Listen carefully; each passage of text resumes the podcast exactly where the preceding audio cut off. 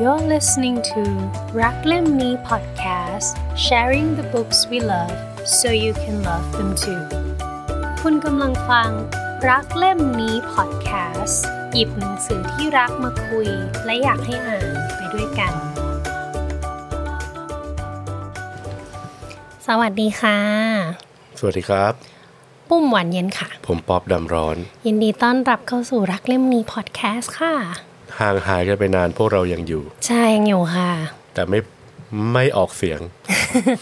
มีลงรูปแบบหนังสือที่อ่านบ้างเล็กน้อย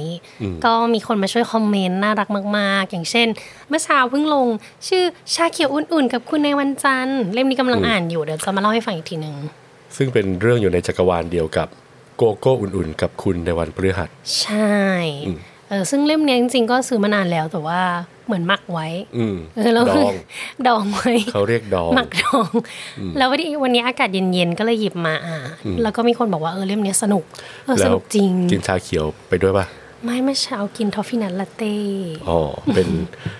ฤดูคริสต์มาส ใช่แล้ว อ่ะ มาเข้าเรื่องกันวันนี้คุณป๊อบจะชวนมาคุยเรื่อง หนังสือหนึ่งเล่ม โอเค เกริ่นมา ยังไม่บอกว่าเรื่องอะไร แต่ว่าจะบอกว่าเป็นหนังสือที่ทำให้ผมเสียน้ำตา ทำไมหัวเราะจนน้ำตาไหล ซึ้ง ซึ่ง เศร้าซึ้งแล้วก็กระทบจิตใจ แต่ไม่รบกวนจิตใจ อ่ะเดี๋ยวก่อนเดี๋ยวก่อน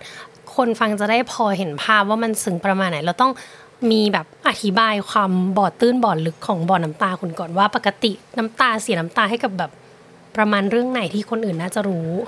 ก็หลาย ๆ เรื่องเช่นเรื่องเด็กคนแก่ อือหืออโอเค ความสัมพันธ์พ่อแม่ลูกอะไรแบบ อ๋อ เนี้ย ถ้าเป็นท็อปปิกพวกนี้จะบอดน้ำตาตื้นนิดนึง อืม โอเค น้ำตาไหลสองครั้ง อื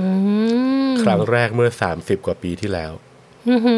เมื่อตอนนั้นประมาณ 8 ขวบ และอีกรอบหนึ่งก็ตอน 42 ขวบเร็ว ๆ นี้ หมายถึงหนังสือคนละเล่มไหม เล่มเดียวกันเนี่ยแหละ อ๋อหมายถึงอ่านสองรอบเหรออ อืม อ่านตั้งแต่แปดขวบเลยเหรอ เย่คือตอน 8 ขวบเนี่ยไม่ได้อ่านเอง แต่ว่าแม่ซื้อมา แล้วเขาก็เปิดบทหนึ่งแล้วเขาก็อ่านให้ฟัง แต่เราก็อ่านออกแล้วล่ะก็อ่านตามเขา อืมอืมอืม แล้วกดร้องไห้เป็นเต่าเผา อืมโอเค น้ำตาไหลเป็นเผาเต่า ก็แต่ร้องไห้รอบสองนี่คุณปุ้มน่าจะอยู่ในเหตุการณ์เพราะตอนนั้นเป็นนั่งร้านกาแฟแล้วอยู่ดีน้ำตาเราก็ไหลมาเปียกมา ไหล ก็ไหลบ่อยอยู่ นะ จริงเหรออเฮ้ย คือไม่ใช่ว่าเขาบอกน้ำตาตื้นนะ แต่บุ้มว่าเพราะว่าชอบอ่านหนังสือแนวนี้มั้งคือหนังสือที่เขาอ่านจะเป็นแนวซึ้งจัดๆอะซึ่งบุ้มก็ไม่ค่อยแนวนี้มันจะเน้นแบบฟิลกู๊ดไปเลยหรือแบบอะไรเงี้ย คือถ้ามันซึ้งมากบุ้มจะแบบหลีกเลี่ยงการอ่านในที่สาธารณะ อย่างบางเรื่องถ้าแบบรู้ว่าบทเนี้ยมันจะเศร้าบุ้มจะแบบเก็บไปก่อนอ่านที่บ้าน อืม อะไรอย่างเงี้ โอย เค ก็ถือว่าป้องกันตัวเองจากความอับอาย ใช่ อ่ะอันนี้ขอถามคุณปุ้มแล้วกันว่า คุณปุ้มอ่านหนังสือที่รวมบทกวีบทกลอนบ้างไหม ไม่ค่อยเลย หรอ เอออยกเว้นสมัยเรียนอะไรอย่างเงี้ อื ย ม สมัย นี่ เรียนไฮสคูลเขาจะสอนเชคสเปียร์ไปเลย ซึ่งก็ยากอะแบบโรเมโอจูเลียตอะไรเงี้ยหยิบบทมาแล้วก็มาแปลกัน อ๋อ อืม ก็แล้วแล้วคือเขาแปลนี่คือเขาสอนภาษาโบราณด้วยไหมหรือว่าเขาอ่าเล่าเป็นภาษาปัจจุบันแล้วก็ให้เราทำความเข้าใจว่าเออสมัยนั้นเขา อ๋อ ไม่ก็เอามาเลยอะแบบ อืม Where are the Romeo ก็อย่างฝรั่งเองก็ยังบ่นเหมือนกันว่าเชคสเปียร์เนี่ย อ่านยากเขาก็ยังมีทำมีมมาแซวอ่ะให้คุณปุ้มอ่านแล้วกัน ว่าคนปกติพูดว่าอะไรแล้วถ้าเป็นเชคสเปียร์เขาจะพูดว่าอะไร อ่าคนปกติจะพูดว่า Mom I'm hungry แม่หนูหิว Shakespeare จะบอก Let it be known to thy birth giver that thy stomach consists of nothing โปรดจงรู้ไว้ ท่านผู้ให้กำเนิด แก่ตัวข้าตัวข้ากระเพาะของตัวข้านั้นเนี่ย ไม่มีอะไรเหลืออยู่เลย อ่า ณตอนนี้ อ่าใช่ ประมาณนี้ ใช่ เขาก็ มัน จะ จะ มี ย การ าวแล้วมันก็จะแบบ ทุกทรมานอ่ะถามคุณปุ้มละว่าอ่านบ้างไหม แต่ตัวเราเองอ่ะก็อ่านบ้าง อืม อ่านเวลาไหนรู้ป่ะเวลาขี้เกียจอ่านหนังสือยาว อืม ๆเพราะอะไรเพราะว่าเวลาอ่านบทกลอนหรือบทกวีเนี่ย มันสั้น อืม แล้วพอมันสั้นเนี่ย แต่เรื่องราวมันยาวไง อ่าง งไหม โหยแต่ว่า ไม่ follow logic เลยอ่ะ เพราะว่าถ้าขี้เกียจอ่านหนังสือยาวๆ มันน่าจะแปลว่าขี้เกียจแปลด้วยหรือเปล่า อันนี้กลายเป็นว่าขี้เกียจอ่านยาวแต่พร้อมจะแปลเยอะๆไงไม่รู้อะ อันเนี้ยมันไม่ใช่การแปล มันจะเป็นการที่ ก็ถอดความแหละ อ่านประโยค สั้น ๆ อ่านบทกวีสั้น ๆ แล้วโยงไปถึงประสบการณ์ตัวเอง อ๋อ ให้รู้สึกว่าเออจริง ๆ แล้วเนี่ยบางทีที่เราอินเนี่ยมันไม่ได้หมายความว่าเราอะนั่งแปลบทกวีว่าแปลว่าอะไร อืม ผู้แต่งเขาต้องการจะบอกอะไรแต่ว่า สิ่งที่เขาพูดขึ้นมาเนี่ยกระทบกับประสบการณ์หรือความรู้สึกเราตรงไหน อันเนี้ย ดูจากในหนังมาอ่ะหนังเรื่องนี้ชื่อ The Postman อืม เป็นเล่าเรื่องเกี่ยวกับบุรุษบุรุษไปรษณีย์คนหนึ่งเขาส่งจดหมายไปให้กับกวีชิลีคนหนึ่งที่เขาลี้ภัย อืม จำไม่ได้แล้วว่าลี้ภัยอยู่ไหน แต่ว่าบุรุษไปรษณีย์เนี่ยก็จะเห็นว่ากวีคนเนี่ยเขียนบทกวีอะไรก็ไปอ่าน อ่านแล้วก็ถามว่าเออแปลว่าอะไร กวีคนเนี้ยเขาก็บอกว่าบทกวีเนี่ยไม่จำเป็นต้องมารู้ความหมาย แต่อ่านและเอาความรู้สึก และให้มันกระทบกับประสบการณ์หรือความทรงจำของเรา อืม นั่นแหละ ก็คือวิธีการอ่านบทกวี ซึ่งกวีคนนี้เขาชื่อปาโบลเนรูดา อืม ได้รับรางวัลโนเบล สาขาวรรณกรรม อืม ที่จะมีเกรดนิดหนึ่งอันนี้เราหยิบเล่มนี้มาชื่อ กวีนิพนธ์แห่งรัก 20 บท และบทเพลงแห่งความสิ้นหวัง 1 บท ก็จะมีประวัติของเขานิดนึง แต่ว่าเราชอบตรงที่มันมี เขาเขียนถึงคนนี้ว่าตอนเด็กๆเขาเป็นอย่างไรนะนี่ของของสำนักพิมพ์ผีเสื้อ อืม จะมีท่อนหนึ่งเขาเขียนว่าตอนเด็ก ๆ เนี่ยเขาบอกเขาเกิดมาเนี่ยแม่เขาเสียชีวิต แต่แม่เขาเนี่ยก็เป็นกวีเหมือนกัน เป็นอาจารย์และเป็นกวี อืม แต่ว่าสุดท้ายคือพอแม่เขาตายตอนนั้นเขาเด็กๆเนี่ยก็ไม่มีโอกาสได้เจอกันเนาะ อ่า แล้วเขาก็อยู่กับแม่เลี้ยงเขาก็รักแม่เลี้ยงเขามาก อืม เขาก็เริ่มเขียนบทกวีบทแรกในยตอนอายุสิบเอ็ด อืม ในวันเกิดแม่เขาเขียนในการ์ดอวยพรวันเกิดแก่แม่เลี้ยงที่รักของเขาเขาเขียนว่าจากทิวทัศน์ แห่งบรรดาแคว้นอันเรืองรอง ฉันเลือกการ์ดอันต่ำต้อยนี้ เพื่อมอบแด่แม่ผู้เป็นที่รัก อืม เขาไปยื่นให้แม่จังหวะที่แม่กับกำลังนั่งคุยกับพ่อเขาอยู่ อืม แม่เขาอ่านเสร็จก็ไม่รู้พูดอะไรนะ แต่ว่าก็คงซึ้งแหละ อืม พ่อก็ดึงไปอ่านไหมไหนเขียนอะไรดูสิอ่านเสร็จปุ๊บคำวิจารณ์แรกในฐานะ กวีที่จะได้รับรางวัลโนเบลในอนาคต จากพ่อตัวเอง พ่อเขาพูดสั้นๆว่าลอกใครมานั่ เพ นแห ราะ ละ มันเพราะมากไงใช่ไหม ใช่ เพราะว่าคือเขาเปรียบเทียบถึงความรู้สึกของเขาที่เหมือนกับแผ่นดินที่โอบอุ้มเขาอยู่อะเปรียบเสมือนแม่เลี้ยงเขาคนเนี้ย อืม แล้วเขามองไปรู้สึกว่าเออเนี่ย คือที่ที่เขาจะมีชีวิตอยู่ อืม ที่ที่เขาจะเติบโต อืมอืมอืม แผ่นดินที่หล่อเลี้ยงเขาอันนี้คือเราตีความไปเอง อืม นะก็ก็คือความสนุกของมันเวลาเราอ่านสั้นๆ แล้วเราคิดว่าเออเราคิดถึงอะไรบ้างอะไรแบบนี้ อืมอืมอืม นะแล้วก็อย่างเวลาไปเที่ยวสมมติไปเที่ยวญี่ปุ่นเนี่ยเราจะพกบทกวี บทกลอนญี่ปุ่นไปก็ได้ อืม ที่เขาเขียนเป็นสั้นๆอย่างเช่นเป็นไฮกุหรือวักกะอ่ะวักกะนี่ก็เป็นการแต่งแบบแบบแบบสัญลักษณ์ญี่ปุ่นที่แบ่งเป็นวักวัก อืม ก็คือจะเป็นห้าไม่รู้ห้าคำหรือห้าพยางค์ อืม ห้าเจ็ดห้าห้าเจ็ดเจ็ด อืม ซึ่งถ้าใครไปเสี่ยงเซียมซีที่ญี่ปุ่นเนี่ยก็จะมีออกมาก็บอกโอเคเนี่ยผลของเซียมซีเนี่ยเขียนตามฉันทลักษณ์วักกะอ่ะ อืม คุณปุ้มอ่านสิ เป็นภาษาอังกฤษ The morning sun rises so majestically high into the sky. How we yearn to maintain such a clear, reviving heart. บางทีก็แปลยากเหมือนกัน แต่จะเหมือนกับว่า เออ พระอาทิตย์ขึ้นใหม่ทุกเช้าอย่างสุขสว่างสดใส เหมือนจิตใจเราควรจะพยายามทำให้ผ่องแผ้วในแต่ละวันเออซึ่งอันเนี้ยก็นึกถึงเซียมซีของไทยเหมือนกันใบที่สิบเจ็ดนี้ว่าดีนัก ใช่ใช่ชอ ค บ น อ่า ที่ น รัก นะ ห่างไกล ต จะ อน กลับมา เด็กๆชอบอ่านมากเลยถึงสิ เออไม่รู้เขามีใครเขียนให้เนาะอาจจะมีเป็น ชอบ บริษัทมีเป็น ชอบชอบ ทีมงานไว้เอออ่ะกลับมาเรื่องของบทกวีแล้วกันอ่ะอันนี้เราไม่ได้เป็นผู้เชี่ยวชาญหรืออะไรแค่ รู้สึกว่าอ่านแล้วชอบ และเล่มที่จะเรามาเล่าเนี่ยเป็นเล่มที่เราชอบมากๆ และเรียกน้ำตาเราสองครั้ง อืม ในช่วงชีวิตคือตอนแปดขวบกับตอนสี่สิบสองขวบ อ่ะ ซึ่งเล่มนี้ปุ้มไม่เคยอ่านนะ ปุ้มมาฟังพี่ป๊อปเล่าค่ะ อ่าเล่มนี้ชื่อใบไม้ที่หายไป โดยคุณจิรนันท์พิษปรีชา อืม หรือที่เขาเรียกชื่อเล่นว่า พี่จีดฉบับที่ถืออยู่นี้คือฉบับพิมพ์ครั้งที่ 36 เดือนพฤษภาคม 2563 จัดพิมพ์โดยประจนภัยสำนักพิมพ์ เล่มเนี้ยเข้าใจว่าเป็นบทกวีรวมบทกวีเล่มเดียวที่เขาออกมา อืม แต่บทกวีเล่มเนี้ยเอาทั้งชีวิตเขามาเลย อืม แล้วจะบอกว่าพิมพ์ครั้งแรกเนี่ยปี 2532 อืม คือเราประมาณ 7-8 ขวบนี่แหละ อืมอืม แล้วก็ได้รางวัลสีร้าย อืม ฉบับที่เราถืออยู่เนี้ยเป็นฉบับพิมพ์ครั้งที่ 36 อืม ลองคูณเล่นๆนะ คือตอนเนี้ยสมัยนี้เวลาพิมพ์หนังสือเนี่ย ไม่รู้อ่ะเคยได้ยินว่าอาจจะพิมพ์เล่มละปกละสามพันเล่ม อืม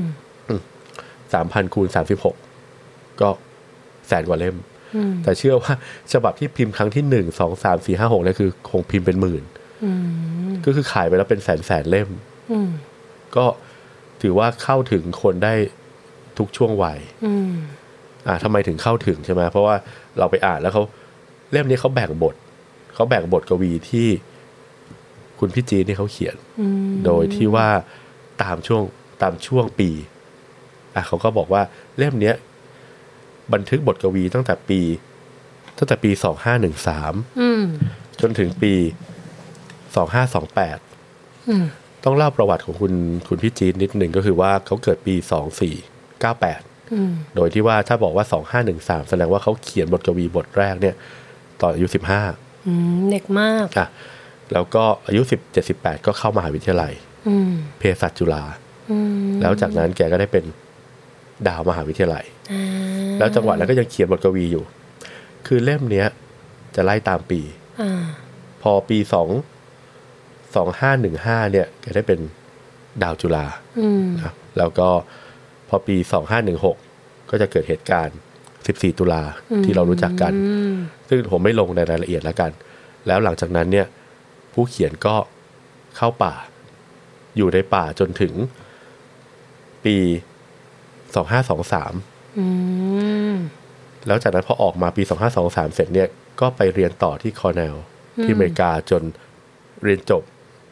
เรียบร้อยมา แต่ว่าจะมีบทกวีที่เขาเขียนเนี่ยจะแบ่งเป็นท่อนๆ อืม เอาโทษทีจะแบ่งเป็นช่วงๆ คือช่วงแรกเนี่ย เป็นช่วง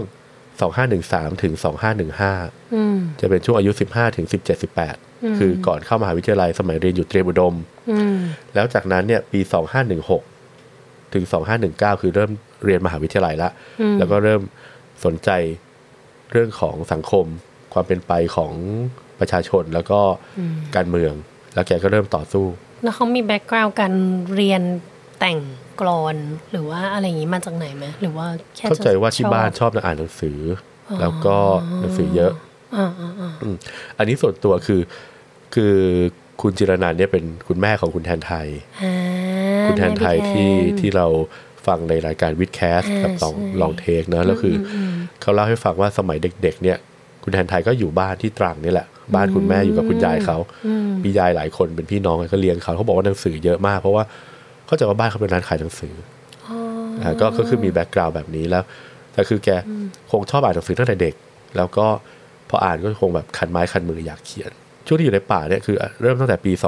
2516 อืม แต่คือช่วงที่ต่อสู้แล้วก็มีเรื่องราวแต่จะไปจบตรงที่ว่ากรอบกรอบเวลาจะไปจบตรงที่ว่าปี 2519 จะเป็นท่อนหนึ่งที่เขาระบุไว้ว่า บทกวีเนี่ยเขียนปี 2516 ถึง 2519 อืม ถ้าใครจะรู้ก็จะต้องถ้าถ้าใครรู้เรื่องราวจะบอกว่าเออเนี่ย 2516 คือมีเหตุการณ์ 14 ตุลา อ่า และ 2519 มีเหตุการณ์ 6 6 ตุลา อ่า แล้วก็จะมีช่วงที่เขียนสมัย 2520 ถึง 2522 อืม คือเริ่มเข้าไปในป่า แล้วก็มีเหตุการณ์เล่าถึงว่าเจออะไรบ้าง อืม และช่วงครึ่งหลังเนี่ยจะเป็นช่วงที่สองห้าสองสองถึงสองห้าสองสามเนี่ยเหมือนมีลูกละ อืม อ่าก็คือคือค่ะในในที่ทราบมาคือพี่แทนไทยก็เกิดในป่า อ่า แล้วถ้าเกิดสนใจก็ไปดูหนังเรื่องสิบสี่ตุลาสงครามประชาชน อันเนี้ยเราไปดูโรงมาตอนนั้น อ๋อโอเค แล้วก็ช่วงที่ออกมาก็จะมีเขียนถึงอ่ะปีสองห้าสองสี่ถึงสองห้าสองแปด โอเค ซึ่งเราเราไล่เรียงเนี่ยคือจะเห็นว่าบทกวีที่เขาเขียนเนี่ย อืม ก็จะเติบโตและสอดคล้องไปกับช่วงชีวิตเขาแต่ละช่วง อืม อ่ะเราลองดูแต่ละช่วงละกันช่วงแรกเนี่ยคือช่วงปี 2513 ถึง 2515 ก็คือช่วงมัธยม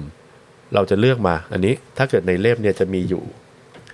เจ็ดเจ็ดเรื่อง แต่เราเลือกมาเรื่องหนึ่ง อันนี้คือที่ที่เราคือเราชอบทุกทุกบทนะมีมีประโยคมีมุมมองที่ค่อนข้าง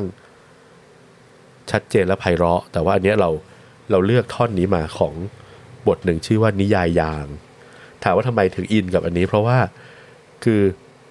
คือคือผู้เขียนเนี่ยเป็น ชาวจังหวัดตรังก็จะมีการกรีดยาง อืม และเราเนี่ย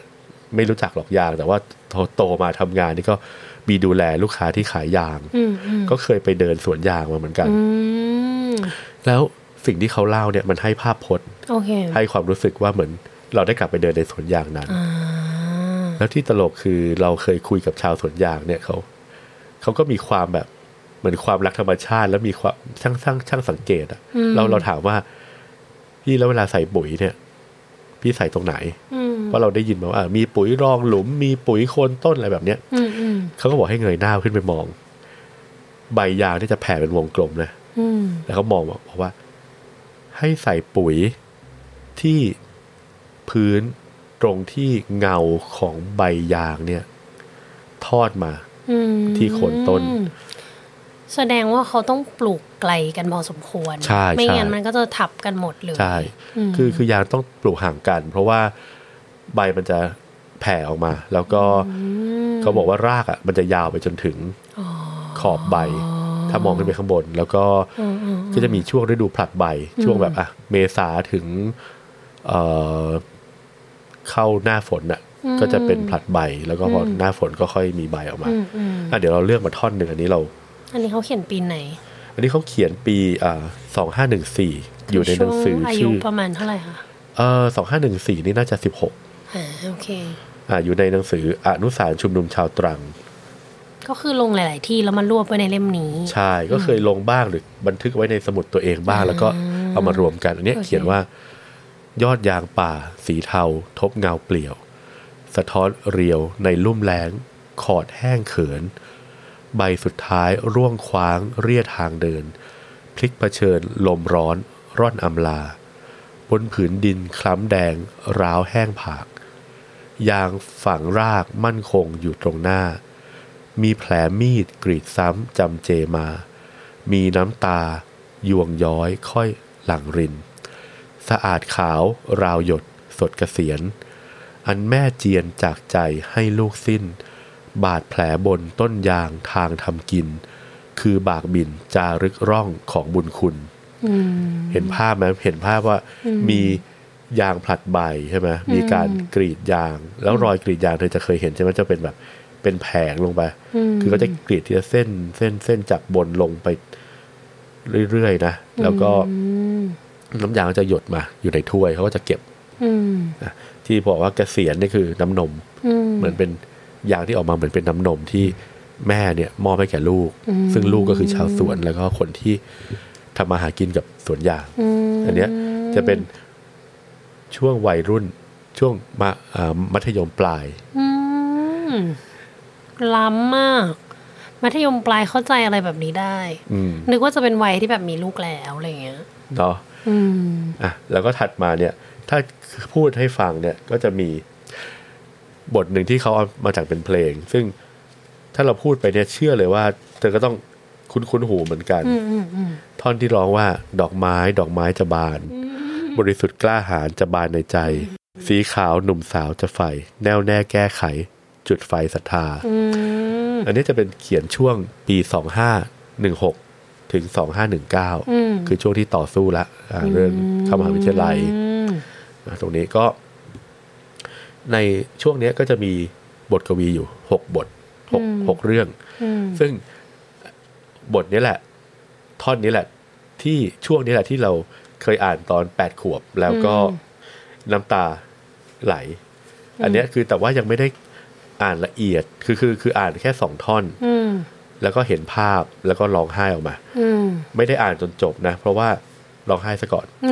คือเนี่ยชื่อเรื่องบันทึกรับกระบือหนุ่ม เขียนว่ามาจะกล่าวบทไปถึงกระบือฝูงใหญ่อนาถา ถูกขังคอกแคบครับ อับปราจนตายด้านชินชามานักแล้ว อืม เขาให้กินเศษกากซากเน่า ด่าว่าโง่เง่าทั้งแถวแถว หลอกล่อลวงใช้ไม่รู้แกว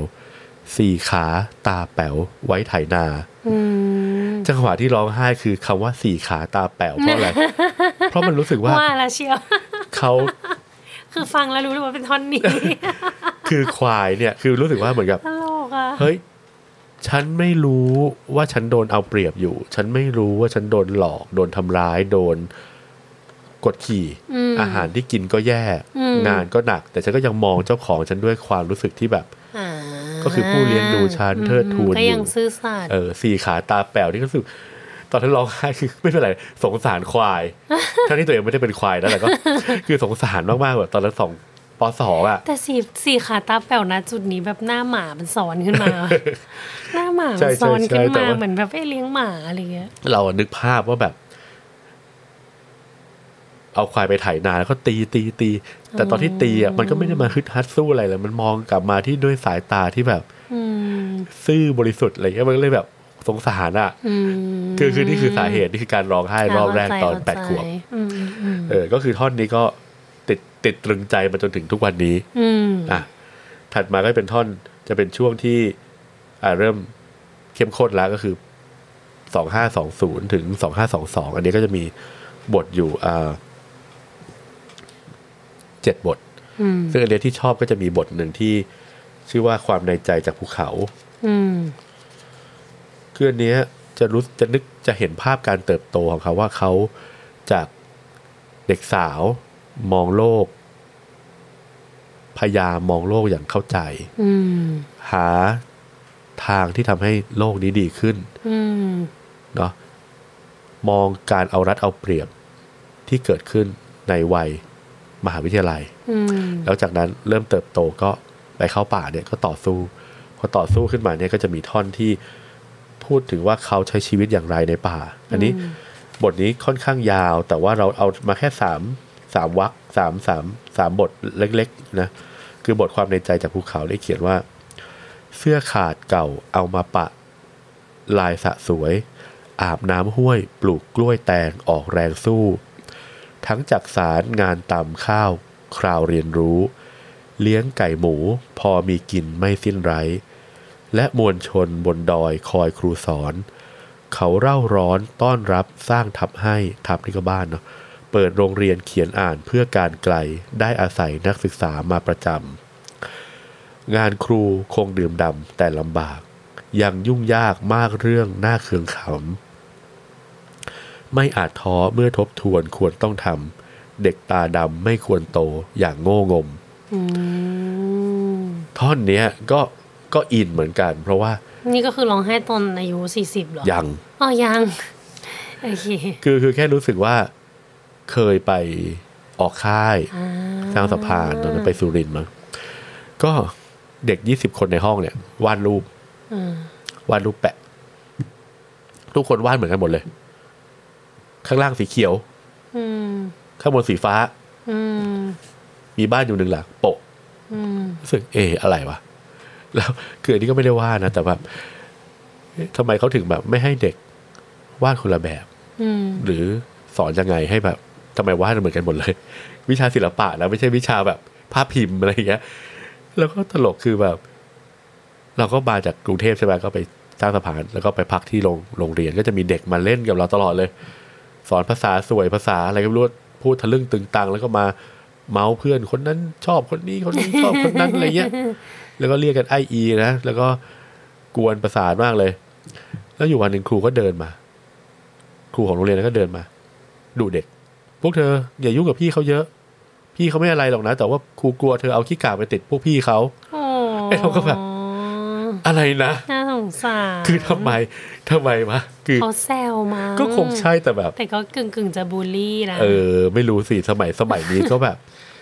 ก็คงก็คงไม่เหมาะเท่าไหร่ ม เออก็รู้สึกว่าเออ นึกถึงว่า เอ้ย ถ้ามีคนที่เข้าไปหรือว่า คือตอนแรกเขาก็คงคิดแหละ เขาบทนี้น่าเดี๋ยวนะขออ่านก่อนว่าเขียนตรงไหน อ่ะ เขียนที่ภูภูร่องกล้าปีสองห้าหนึ่งเก้า อืม นะก็ก็ชอบเหมือนกันบทเนี้ยก็จะมีพูดถึงเช่นว่าจะมีท่อนหนึ่งที่บอกว่าอ่ะเด่นดวงดาวแววแสงแห่งความหวังสองฝากฝั่งสันภูดูตระหงาน เมื่อยืนยามตามเวลารักษาการคิดถึงบ้านวางฝาก คิดถึงบ้านวานฝากข่าวกับดาวร้าย เขามองดาวแล้วก็มองไปว่าให้ดาวเนี่ย ช่วยบอกข่าวถึงที่บ้านเขาด้วย อืม อะไรแบบนี้คือก็เลยอันนี้ก็รู้สึกอินเหมือนกัน เพราะว่าก็เคยอ่านบทกวีของอินเดีย เรื่องหนึ่งชื่อเมฆทูต คือเขาเล่าเรื่องยักษ์เนี่ยโดนทำโทษ เพราะว่าไป เหมือนละทิ้งหน้าที่เขาเลยจับไปอยู่บนภูเขา อืม ไอ้เจ้าเมฆนี่ไอ้เจ้ายักษ์นี่ก็เลยนอนมองเมฆแล้วก็บอกกับเมฆว่าช่วยฝากข่าวเนี่ย ไปถึงภรรยาเขาหน่อย อืม ลอยผ่านเมฆไป อืม แล้วก็ระหว่างที่บทที่เขียนถึงนี่ก็จะเป็นว่าเมฆเนี่ยลอยผ่านเจออะไรบ้าง เจออะไรบ้างอะไรแบบเนี้ย อืม ก็แค่รู้สึกว่าเออ มนุษย์เราเนี่ยก็มีความรู้สึกนะ รักโลภโกรธรักโลภรักโลภโกรธหลงที่คล้าย ๆ กัน อืม มีความรู้สึกอยากจะผูกพันกับธรรมชาติ มีความรู้สึกเอ่อคิดถึงอะไรกัน คล้าย ๆ กัน อืม ก็เลยรู้สึกว่าเออพอพออ่านแบบนี้เหมือนอ่านนิดนึงอะแต่ว่ามันไปคิดถึงนั่นถึงนี่ก็ อ่าโอเคเข้า เหมือน ใจ มันก็สนุกนะ อืม ไม่รู้สนุกคนเดียว ป่ะ คือ พออ่านท่อนเนี้ยก็รู้สึกถึงการต่อสู้ของเขา อืม คือทู่ช่วงแรกเหมือนอ่านึกถึงมีอารมณ์การมีเป้าหมาย อืม อ่ะถัดมาต่อสู้กับภายนอก ต่อสู้กับเหตุการณ์ต่อสู้กับอะไรแต่พอมาอยู่เข้าป่าเนี่ยคือ ต้องต่อสู้กับข้างนอกด้วยแล้วต่อสู้กับข้างในตัวเองด้วย อืม เลยรู้สึกถึงแบบความอดทนอดกลั้นแล้วก็ความพยายามที่ที่ อืม ที่จะเอาชนะตัวเองแล้วก็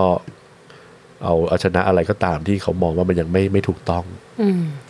แล้วส่วนอีกท่อนหนึ่งเนี่ยจะเป็นอีกปีหนึ่งละเป็นปีสองห้าสองสองถึง อืม สองห้าสองสาม อืม ก็คือจะเป็น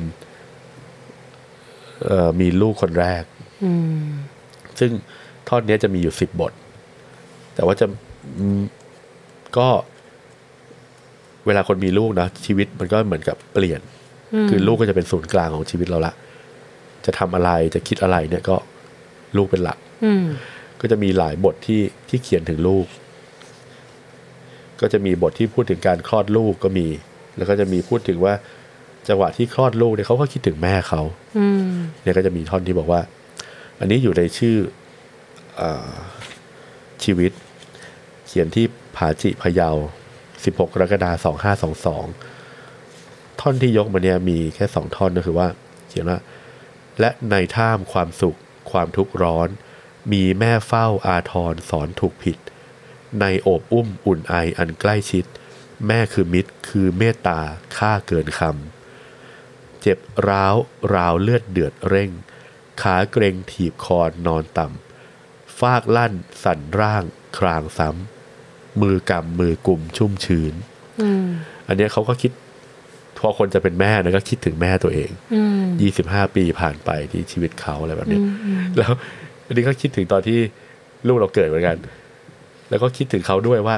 โหตอนลูกเราเกิดนี่ก็คิดนะโอ้ต้องเตรียมเปลต้องเตรียมอะไร อืม มี ใช่ ที่ปั๊มนมไหมทำอะไร อืม คาซีดมีหรือเปล่าเราจะ ใช่ใช่ เลี้ยงยังไงดีต้องตื่นกี่แต่นี่คือเขาอยู่ในป่า แล้วก็ภายใต้ความไหวหวัน ภายใต้ความแรนแค้นเนี่ยเขาก็ยังมีความพยายามที่จะ อืม ดูแลที่จะให้กำเนิดชีวิตขึ้นมา ถูก ก็เลยค่อนข้างอินกับท่อนนี้มาก ๆ ในช่วงชีวิตนี้ แล้วท่อนที่ทำให้น้ำตาแตกก็คือ ท่อนที่อีกถัดมาก็คือจะเป็นเรื่องของอีกอีกบทหนึ่งชื่อว่าลูก อันเนี้ยเราจะยกมาแค่ จริง ๆ อยากอยากอ่านทั้งบท อันนี้ขออนุญาต อืม เขียนว่าซุกใจที่เหนื่อยอ่อน ซ่อนที่ตักพักมันบ้าง ซับเหงื่อเจ้าเนื้อบาง ด้วยเนื้อแนบนิ่มน้ำใจ เมื่อหิวและกระหาย เมื่อเมฆร้ายหน้าหวั่นไหว เมื่อเหงาเศร้าเสียใจจะปันเทาให้เบาบาง อืม โอบอุ้มเฝ้าฟูมฟัก ถนอมรัก ร่วมแรงสร้าง ทุ่มเท ถากถางทาง ถ่ายทอดสิ้นทั้งวิญญาณ เจ้าเจ็บก็เจ็บด้วย ยามล้มป่วยปรารถนา แบ่งเบาเอามันมาเหมือนชีวิต ผูกติดกัน อืม เคี้ยวข้าวขาวอุ่นอ่อน ค่อยๆป้อนเจ้าจอมขวัญ เติบโตขึ้นตามวันและติดตามด้วยความรัก อืม อันเนี้ยเนี่ยแบบตายไปเลย คือคือคือมันโคโคตรจะรู้สึกเหมือนกันว่าแบบ ถ้าลูกป่วยลูกเจ็บเนี่ยคือเฮ้ยขอเป็นแทนได้ไหม อืม ดึงออกมาได้ไหมแต่สุดท้ายคือ เวลาผ่านไปเรารู้ว่า เราเป็นแทนเขาไม่ได้ไง อืมถูก เราก็ต้องได้แต่ว่าทำยังไงให้เขาสามารถจะผ่านตรงนี้ไปได้ ด้วยตัวเอง โดยที่เราอะก็ช่วยเขาเท่าที่ขอบเขตของเรา ที่เป็นชีวิตคนละชีวิตจะทำได้ ถูก อันเนี้ยอ่านนี้แบบ ตายดีกว่ากู อันเนี้ยแหละคือท่อนนี้ที่นั่งน้ำตาไหลในสตาร์บัค อ่า วันนั้น เข้าใจ จะให้เธออ่านเธอก็คงขยงว่าแบบตายละถ้าฉันอ่านฉันจะเป็นเหมือนกันไหม ก็ยิ่งนับถือที่ อืม ที่ฝ่าฟันเติบโตเลี้ยงดู ในภาวะที่แบบ คือมันต้องต่อสู้กับตัวเองเยอะมากอะ แต่ว่าอีกในหนึ่งอะเราไม่รู้เนอะอันนี้อันนี้แค่คิดจินตนาการเอาเองนะคะก็คือว่าจริง ๆ ถ้าเขาแบบอยู่ในป่าจริงๆเนี้ยมันอาจจะวุ่นวายน้อยกว่าก็ได้นะ อืม ไม่รู้เหมือนกันน่ะ แค่รู้สึกว่ากำลังนึกภาพตามหรืออาจจะนึกผิดก็ได้นะ แต่ว่าถ้าไปอยู่แล้วมันก็ไม่ได้มีคนมายุ่งเยอะ แล้วมันก็แบบเหมือนกับว่าแบบก็ไปอยู่ไง อืมอืมอืม เออหมายความว่าก็ไปอยู่ด้วยตัวเขาคือมันถามว่าลำบากไหมก็ลำบากแต่ว่า ถ้าแบบฮึดสู้มันก็อาจจะมีความไม่วุ่นวายใจมากนักก็ได้ เพราะว่ามันแต่โอเคความลำบากแบบในแง่ของสิ่งอำนวยความสะดวกอะมันมันลำบากแน่แต่ว่าถ้าเราแบบเหมือนปรับตัวปรับใจกับมันอย่างเงี้ย ก็อาจจะใจก็อาจจะสงบดีก็ได้นะ ไม่รู้เหมือนกัน ก็ก็มองก็มองอีกแง่ ก็คือก็คือ แต่เราก็ไม่รู้หรอก เราก็ไม่รู้ว่าตอนนั้นเป็นยังไง อืมอันนี้เราเรามองเราฟังเธอเราก็ก็คิดได้เหมือนกัน ว่า เอ้ย จริง ๆ แล้วเนี่ยคือ การมีลูกเนี่ย มันก็มีทั้งสุขทั้งทุกข์ อืม แล้วเราต้องผ่านไปให้ได้ เขาก็คงมีผจญความลำบากแบบหนึ่ง อืม ที่เขาก็ผ่านไปได้ เราก็เจอความลำบากอีกแบบหนึ่งแล้วเราก็ผ่านไปได้เหมือนกัน ใช่แต่ถามว่านับถือไหมนับถือมากที่ผ่านมาได้ เพราะว่าดูแบบเหมือนผจญความท้าทายมามากมายอ่ะเออ ก็ถือว่าน่านับถือมากๆ อืม ใช่แล้วก็เหมือนกับพออ่านเล่มเนี้ยเหมือนเหมือนเห็นการเติบโตของคนคนหนึ่งซึ่งมันก็เราก็เติบโตเหมือนกันไง แต่ว่าถ้าจากที่พุ่มฟังวันนี้นะพุ่มรู้สึกว่าการเขียนของเขาอะไม่เปลี่ยนเลย เหมือนกับว่ามันไม่ได้เห็นความผันผวนของของ ความ ของ คิด mindset อะ อ่า คือเหมือนเขาว่าดูโตตั้งแต่แรกแล้วอะ อืม คือตั้งแต่บทยางก็ดูแบบโหนี่สิบหกหรออ ม คือเหมือนเขาดูเข้าใจชีวิตมาตั้งแต่เด็ก ม คือดูเขาดูไม่ใช่เด็กธรรมดา คือคือคุณคุณพี่จีดดูไม่ใช่เด็กธรรมดาค่ะ คือดูเป็นเด็กที่แบบเข้าใจชีวิตตั้งแต่เด็ก ดูจากแก่นของบททุกบทอะเหมือนมันมันคงแวลูไว้หมดเลยอะเหมือนแบบเขาเข้าใจชีวิตตลอดทางเพียงแต่ว่าสิ่งที่มันเปลี่ยนไปเรื่อยอะคือประสบการณ์ที่เข้ามามากกว่าแต่ว่า ตัวเขาเหมือนเต็มมาตั้งแต่แรกอะความรู้สึกปุ้มนะถ้าฟังจากอันนี้นะคือเขาเต็มมาตั้งแต่แรกเขาไม่ได้เป็นคนที่โบแล้วแบบ ค่อยๆเต็ม เพราะว่าเขาโตตั้งแต่แรก อืม เพียงแต่ว่าประสบการณ์ที่มันเข้ามาหาเขาเขาก็ยังเลือกมองให้มันในแบบของเขาอะ อืมอืม แต่อันนี้คือ my take on อันนี้นะ อืมอืม เออ ม อืม คือมันเขาโตั มัน ว ก็ไม่ได้ แล้ว มีว่าแบบ อันนี้ฉันลังเลในสิ่งที่ทำหรืออะไรไม่มีคือ ใช่ คือเขามีเป้าหมายแล้วเขาก็ปรับ และดูไม่ได้ดราม่ากับสิ่งที่พบเจออดู เออ ดู มอง แบบ ก็ดี ดู EQ แบบ อืมอืม ดีตั้งแต่แรก อืม จนหยดสุดท้ายเลยอะเข้าใจโลกแล้วก็มีเมตตากับโลก อืมอืม แล้วก็เมตตากับตัวเอง อืมก็นี่คือเป็นสาเหตุที่คนอ่านแล้วก็รู้สึกแบบ เหมือน อืม เหมือนได้รับการปลอบโยนนะก็น่าสนใจ อืม เนี่ยแหละคือคือคือเสน่ห์ของบทกวี จะบอกว่าหนังสือเนี่ย ก็ก็มีเสน่ห์แบบนี้แหละคือ เออดีนะดี สมมุติว่าเราอ่านวันนี้กับอีกห้าปีต่อมา อืม เราก็อาจจะรู้สึกไม่เหมือนกัน ใช่ หรือเราอ่านวันเราอ่านเล่มนี้ คุณปุ้มอ่านเล่มนี้เหมือนกัน ก็อาจจะมองอีกมุมหนึ่งแต่ถ้าเราไม่ได้แลกเปลี่ยนกันเนี่ย ม ก็ก็เหมือนจะเติบโตกันไป แล้วก็มองคือเล่มเนี้ยที่ที่ขายดีแล้วก็คนชอบเนี่ยเราเข้าใจว่าหนึ่งคือเหมือนกับได้รับประสบการณ์หรือเขาเหมือนเหมือนเหมือนเขาสอนเราอะ แต่จริงคือหนังสือแต่ละเล่มแบบ อย่างชาเขียวที่บอกอะชาเขียวอุ่นๆเนี่ย ก็เอามานานแล้วแต่ว่าไม่เหมือนกับแรก ๆที่อ่านเหมือนรู้สึกมันเหนืด อืม ก็เลยวางไปก่อนแล้วก็ไปอ่านเล่มอื่น ปรากฏช่วงเนี้ยอย่างที่บอกอากาศเย็นๆ แล้วเริ่มแบบรู้สึกอยากได้หนังสือโคซี่ ก็หยิบขึ้นมาอีกรอบ เออสนุกดีนี่นา อืม เออ ตอนนี้ก็น่าจะไหว เดี๋ยวน่าจะได้มาคุยให้ฟัง คือหนังสือแต่ละเล่มเนี่ยบางทีเราอ่าน เราอาจจะยังไปไม่ถึงไหนก็อาจจะไม่ถึงเวลาก็ได้ เออ เพราะฉะนั้นเราควรจะมีหนังสือไว้เยอะๆเพื่อ ตอนนี้ไม่มี ถื ที่ อว้ เก็บแล้วค่ะในบ้านพอ ให้ใส่เลย สำลักเลย เต็มบ้านพอพอพ เออเราต้องมีหนังสือเอาไว้ ทุกช่วงเวลา ทุกช่วงอารมณ์ ทุกช่วงความคิดรอไว้ ก็ถ้าถ้าใครอยากฟังเรื่องหนังสืออย่าลืม subscribe ให้เราด้วยนะคะ เรามีบน YouTube Spotify Apple Podcast ไปฟังกันได้เนอะ เย่ อย่าลืม subscribe แล้วก็คอมเมนต์มาได้เรื่อยๆเลยเพราะว่าเราอ่านอยู่เรื่อยๆค่ะ นี่พอเราจะพูดหาเรื่องซื้อหนังสือเพิ่มนี่เธอตัดบทเลยนะ เขาเรียกโฆษณา โฆษณาขั้น โอเค เออ ได้ก็ นั่นแหละ ชวนไปอ่านกัน เพราะว่าเนี่ยมันก็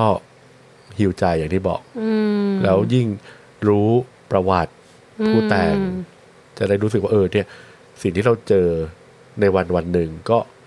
ทุกคนก็ต้องต่อสู้กับสงครามภายนอกและสงครามภายในตลอดเวลา แต่ว่าเราอะเหมือนกับเหมือนมีคนให้คำปรึกษาแหละว่าเออเขาก็เคยผ่านตรงนี้มาก่อนแล้วเขามองยังไง ใช่ แล้วก็ลูกพี่จีดเนี่ยก็น่ารักมาก เลยเพราะเราเราเป็นแฟนพี่แทนอยู่ค่ะ วันก่อนไปขอลายเซ็นมาละ ใช่ใช่ ใช่ วาดรูปกุ้งมาให้เราด้วย โอเคได้ค่ะ ครับ ตามนั้นขอบคุณค่ะ ขอบคุณครับ Thank you for listening to รักเล่มนี้ podcast sharing the books we love so you can love them too